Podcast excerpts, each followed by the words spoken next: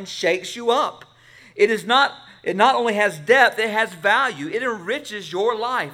Wonder is not cheap amusement that brings a smile to your face. It is an encounter with reality, with God, that brings all to your heart. You are overwhelmed with an emotion that is a mixture of gratitude, adoration, reverence, fear, and love. You are not looking for explanations, you are lost in the wonder of God. And may God hit us today with that sense of worship and wonder um, of Him. And ultimately, what we're about to see is in Revelation 4 and 5, there is a throne, and God is on it.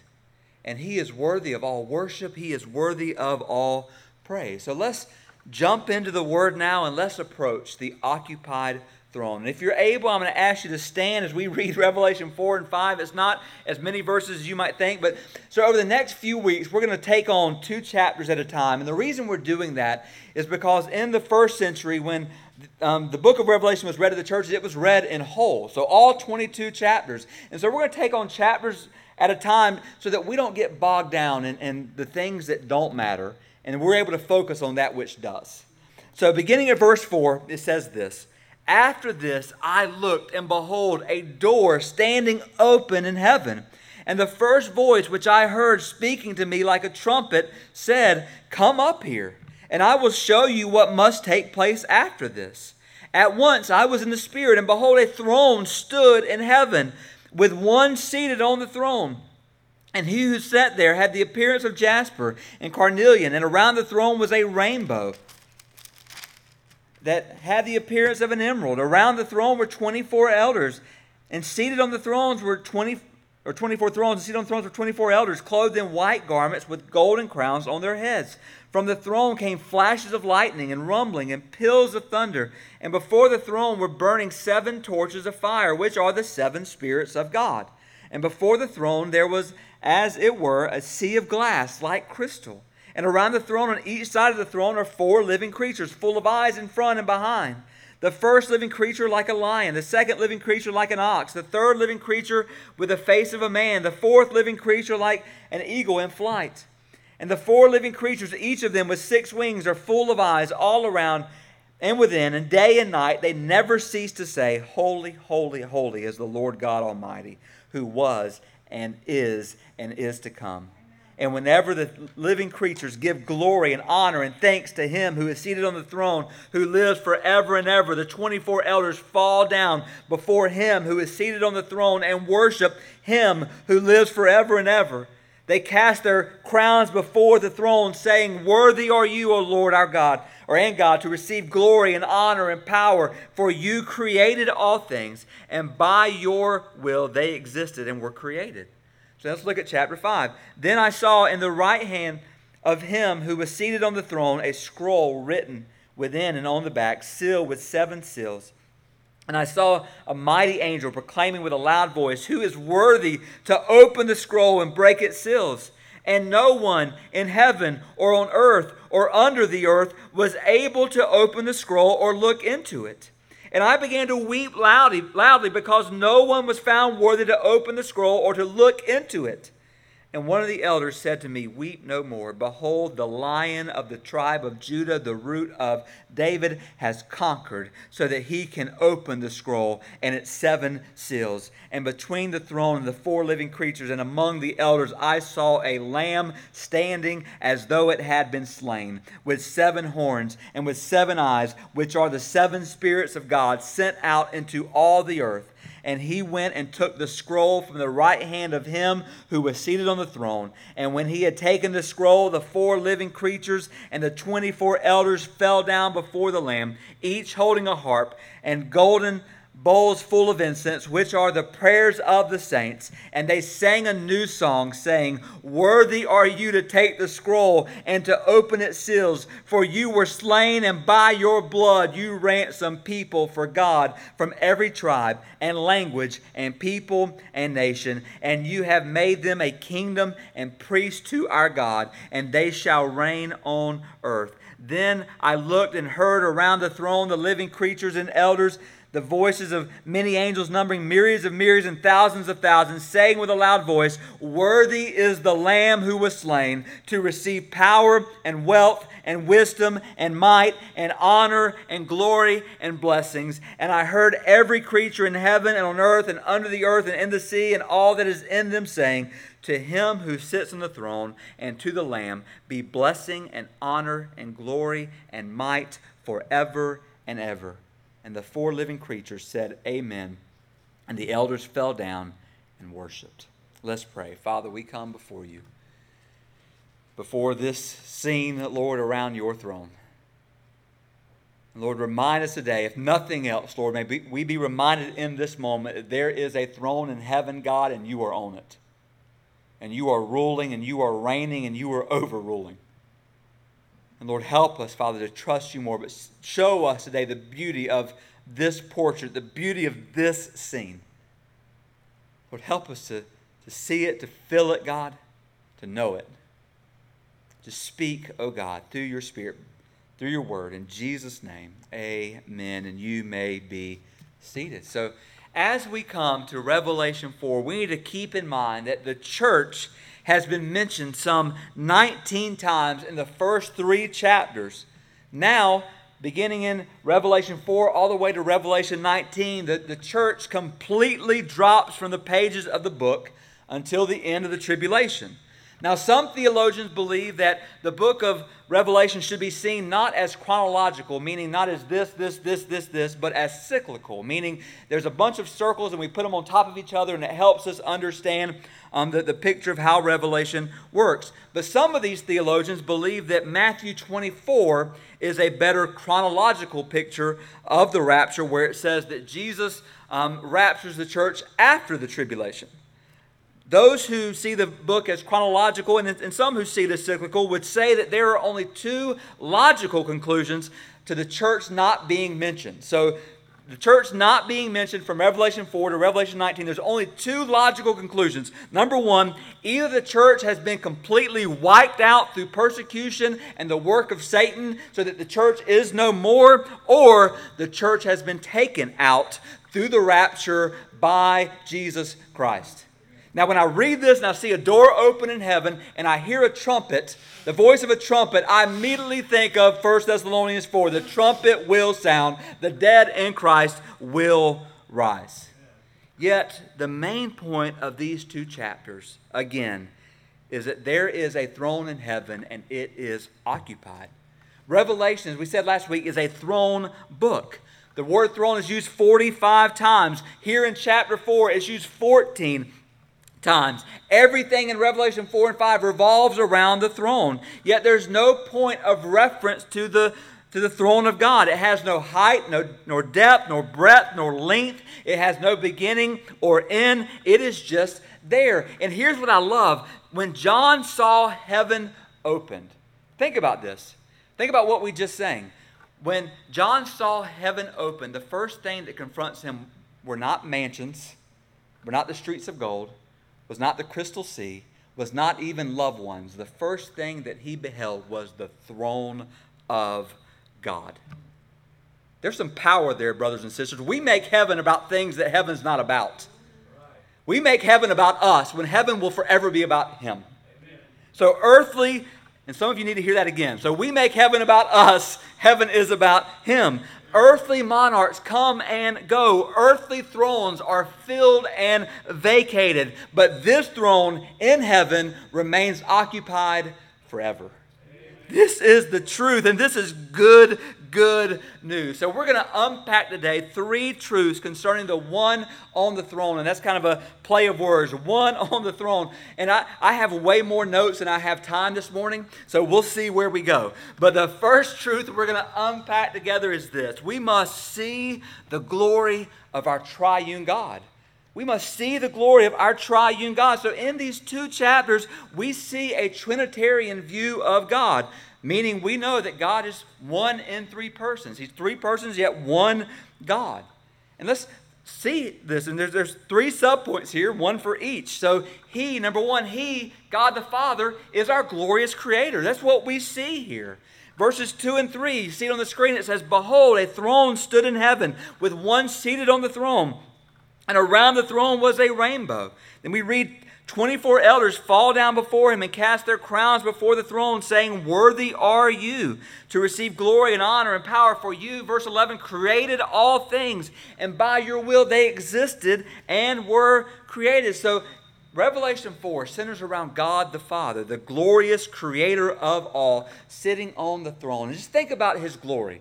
The glory of God the Father. He is he's glorious in his person. When you read verses 2 and 3, John sees the one who John sees on the throne but doesn't dare describe in human terms is God the Father. But instead, John begins to describe him in terms of precious stones, which represent his glory and his purity. This was John's way of saying what Paul had already said in 1 Timothy 6 the King of kings and Lord of lords, who alone has immortality, who dwells in unapproachable light.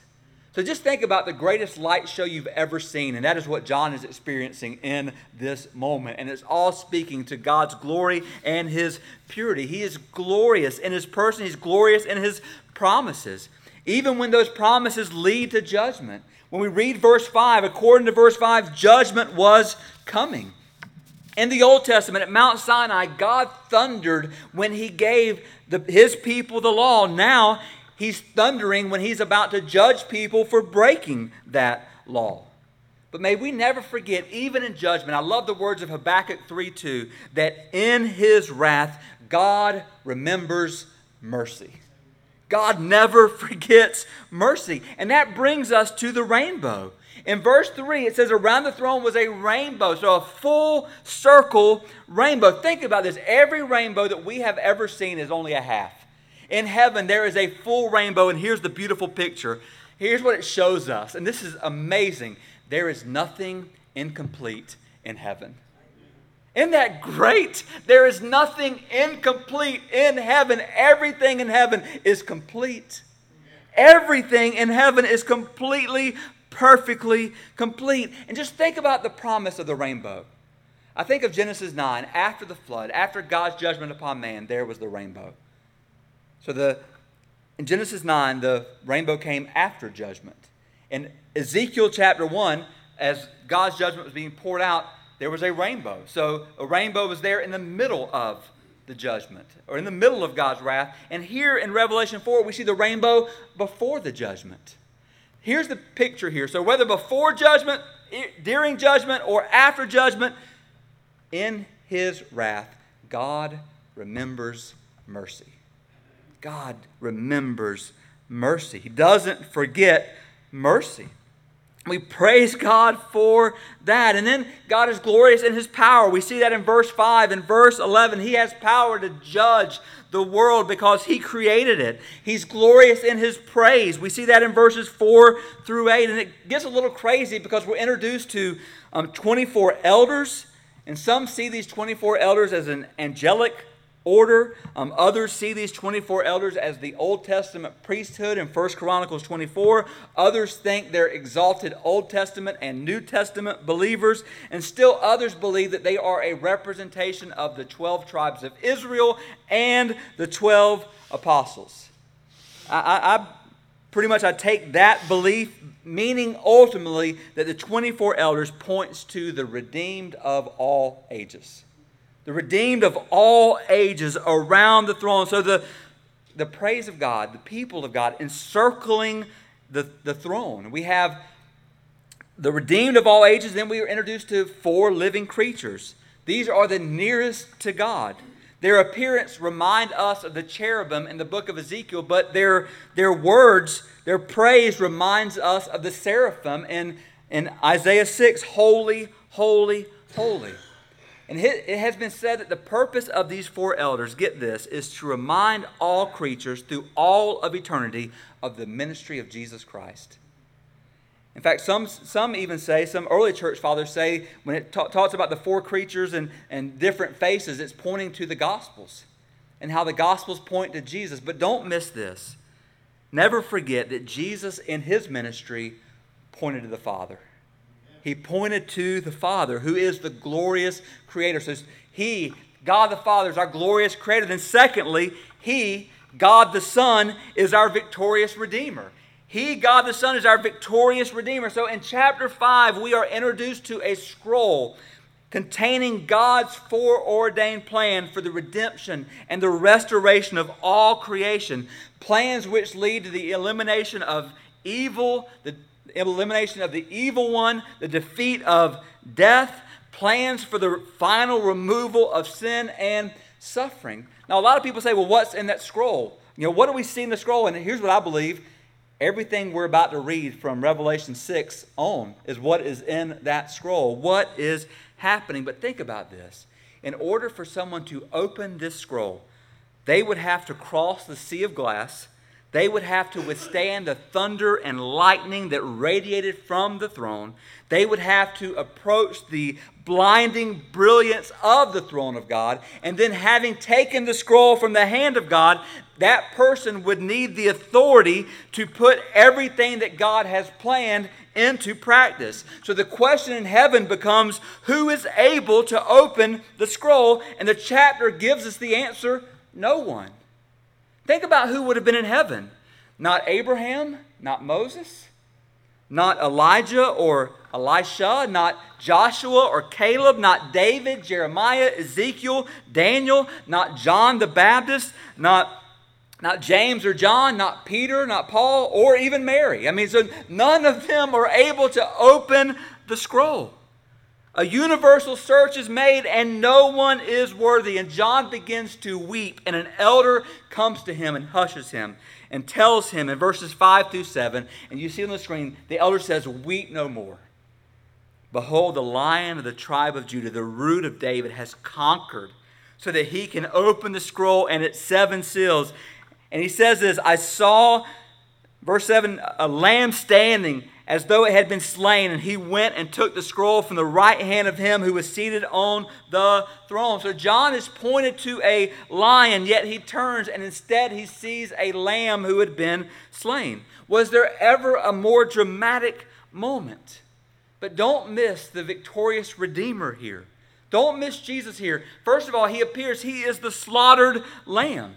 He is the one who shed his precious blood, yet he is standing. And think about this slaughtered lambs don't stand.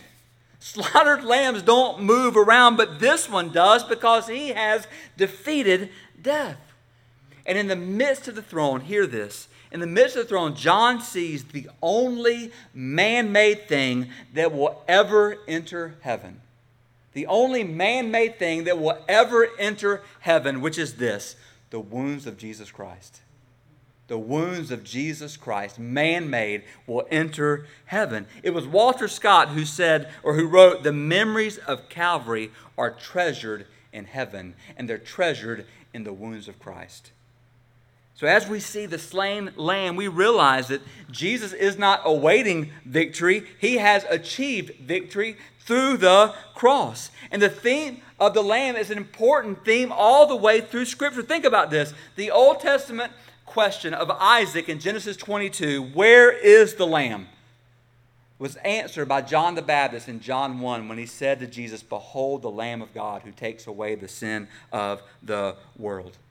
And here in Revelation 5, all, let me say it again, all of the inhabitants of heaven declare, Worthy is the Lamb.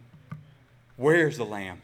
Behold the Lamb, and we, worthy is the Lamb. He is the slaughtered Lamb, but He is also the sovereign Lion.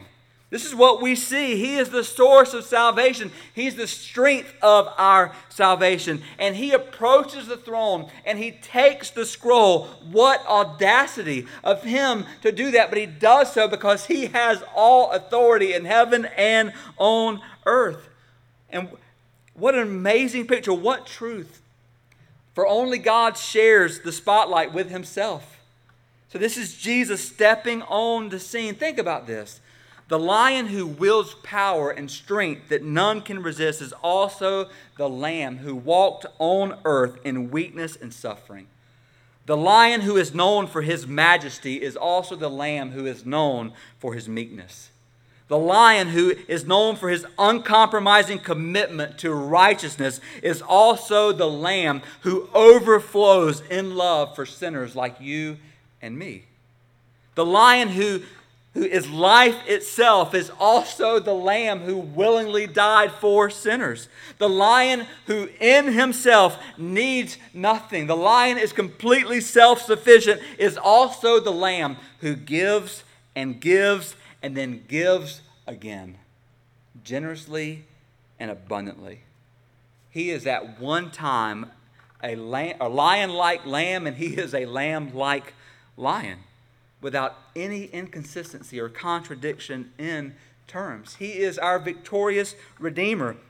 And then third, he is our, or he, the Holy Spirit, is our gracious perfecter. So we have the Father, we have the Son, we have the Holy Spirit, our gracious perfecter. We see the seven spirits of God, as we said, the complete picture of the, the perfect Spirit of God in both chapters 4 and 5.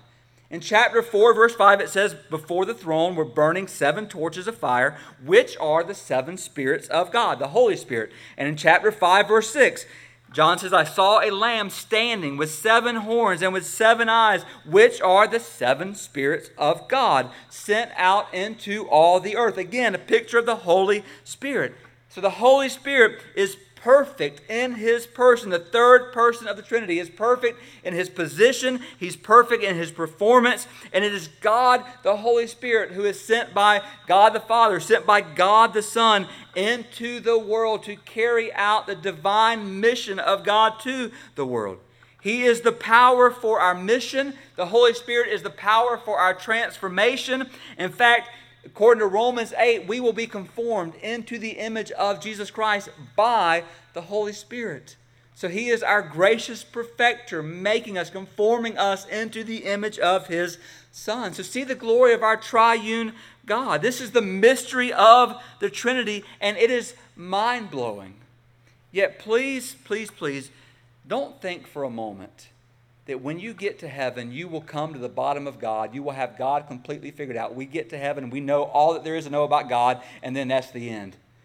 Brothers and sisters, you will never, I will never get to the bottom of this God. Amen. There is enough glory in this God, get this, to last forever. There's enough glory in Him to last forever and ever and ever and ever. We'll never get to the bottom. God has enough. He'll keep pouring out, and He'll keep pouring out, and He'll keep pouring out. This is the beauty and magnificence of this God. See the glory of our triune God. But then the second truth we want to look at today is this hear the praise surrounding our God. So hear the praise that's surrounding our God. And there are two things that I, I want to show you here. The first is that our God in heaven is surrounded by unending praise. Look at verses 8 through 11. You see it on the screen.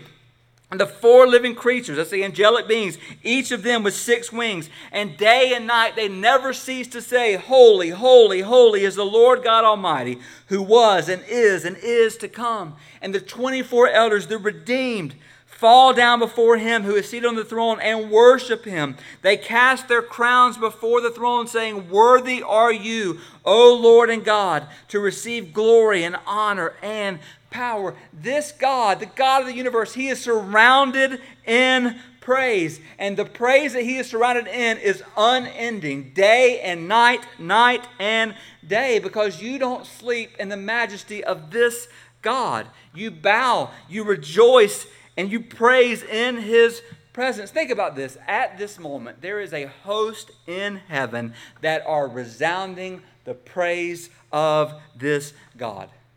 And when we go home this afternoon, they will still be resounding his praise.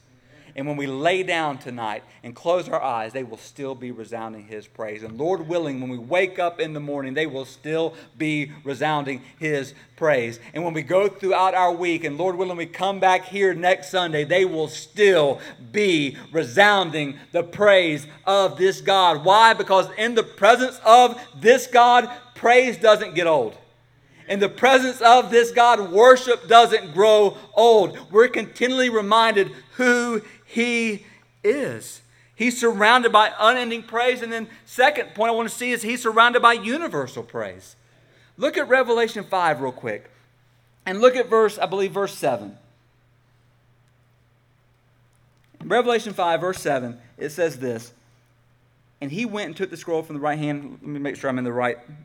No, sorry, verse 8.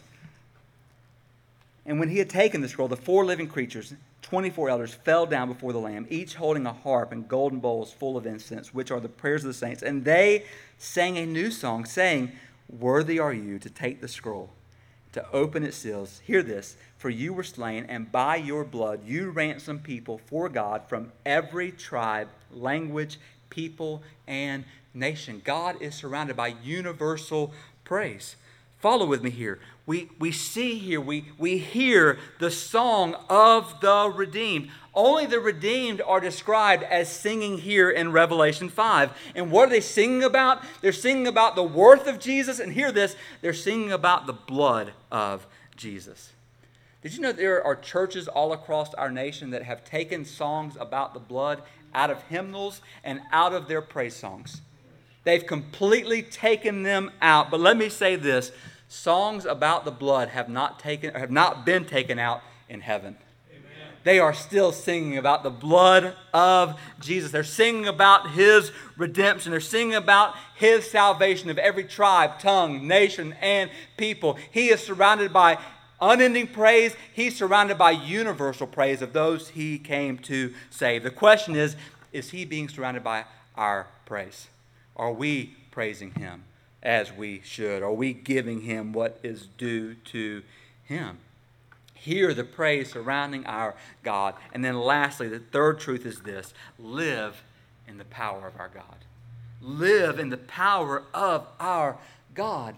Look at verses 13 and 14 of chapter 5. It says, John says, I heard every creature in heaven and on earth and under the earth and in the sea and all that is in them saying, to him who sits on the throne and to the Lamb be blessing and honor and glory and might forever and ever. And once again, the four living creatures said, Amen, and the elders fell down and worshiped. And it is here that we need to be reminded of our study over the last seven weeks. What I mean by that is this we just got through studying churches who were being tempted to compromise and fall into idolatry, fall into immorality, churches who were facing severe tribulation. One church, Smyrna, would go through the darkest of tribulations. Another church, Philadelphia, would be delivered from tribulation. But make no mistake, and this is where we must see whether we're delivered from all trials and all difficulty, or whether God calls on us to endure the darkest of difficult times, even to be persecuted for his name's sake, regardless of what that is, God is on the throne and he is in control. God is in control. Brothers and sisters, if you are if you are saved from tribulation and difficulty, God is in control.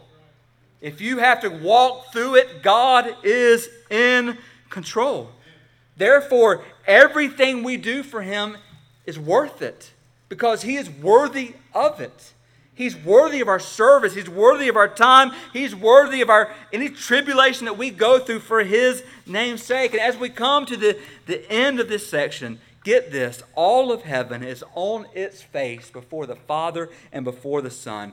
Praise is radiating from every heart. But this is where we need to see, be reminded again God is not just worthy in heaven, He's also worthy on earth. God is not just worthy up there, He is worthy down here. He's worthy right now, right this very moment. He's worthy of our worship and praise. He is worthy of every life in this room. He's worthy of every home represented in this room. He's worthy today, and praise God, He'll be worthy tomorrow. He is worthy this week, and He will be worthy forever. And He is not just worthy of some praise, He's worthy of all praise. And he's not just worthy of the praise of some people, he is worthy of the praise of all people. May we understand today this God that we get to worship and serve is greater than we'll ever know. And he is worthy. Brothers and sisters, he is worthy. I want to end today with a story, and some of us are familiar with some of this story, and you've heard it before, about a group called the Moravians. They were a group in the 1700s, they were a community in Germany. And in 1727, um, they commenced a around the clock, 24 hours a day prayer watch that continued nonstop, get this, for over 100 years. So it started with 24 men and 24 women who covenanted together that every hour of the day someone was going to be praying for 24 hours. And it kept going for 100 years. So this Moravian community started with 300 in their community, but get this, within 65 years, they had sent out 300 missionaries around the world which means either they were praying and making a lot of babies and that's all they did, or they were praying and they were actually living according to the gospel. They were living and evangelizing and making disciples. But 300 within 65 years were sent out to North and South America, to Africa, Asia, the Caribbean, and the Arctic. The first to leave Germany as missionaries were two Moravian tradesmen 36 year old David Nitschmann and 26 year old Johann Dober. And they left in 1732, so five years after this prayer, this 24 hour prayer began. And this is where it gets really good. Because these young men heard about the plight of African slaves on the island of St. Thomas in the Caribbean, where 3,000 slaves were doomed to live and die without ever hearing the name of Jesus they determined to go by any means necessary, even when they were told the only way to get there was to sell themselves as slaves. So the Moravian community came to see these two young men off. Men who would never return again, having freely sold themselves into a life of slavery. They would have to live and they would die as slaves. Family members were emotional, they were weeping they were thinking, was their extreme sacrifice wise? Was it necessary? And as the ship slipped away with the tide, and as the gap widened, these two young men stood on the back of the boat and they linked arms and they raised their hands and they shouted across the spreading gap these words. And we'll have them on the screen.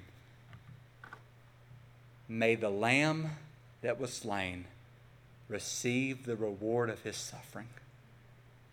May the Lamb that was slain receive the reward of his suffering. And, brothers and sisters, that became the call to Moravian missions. And this is the only reason for our being. Let me ask you this, and that is right out of Revelation 5, verse 12. May the Lamb that was slain receive the, the reward of his suffering. And the picture is this Brothers and sisters, what's the reward of his suffering? What's the reward of the suffering of the Lamb? And here's the reward people from every tribe, every tongue, and every nation around his throne. That is the reward of his suffering and us being able to be a part of it. Brothers and sisters, may we, oh, oh to God, that we would fill our lives with unending praise to a God who is worthy of it. Brothers and sisters, God the Father, He's worthy. God the Son, He is worthy. And God the Holy Spirit, He is worthy. I'm going to go ahead and ask you to stand, and we're going to call the musicians forward as we enter into a time of consecration, the time of invitation. And let's just seek the Lord now. Father, we just do declare those words. God, you are worthy. You're worthy. You are worthy. Not just of a little bit of our praise, God, you're worthy of all of it. You're not just worthy in heaven, Lord, you are worthy right now. Help us, God, in a, we pray in a, maybe a new way, God, just to sense your worth. To sense, Lord, just a, a desire within our hearts, within our souls, God, to praise your name.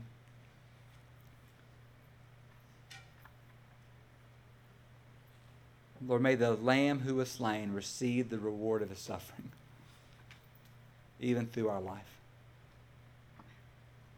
and through our lives and through this church. In Jesus' name, amen.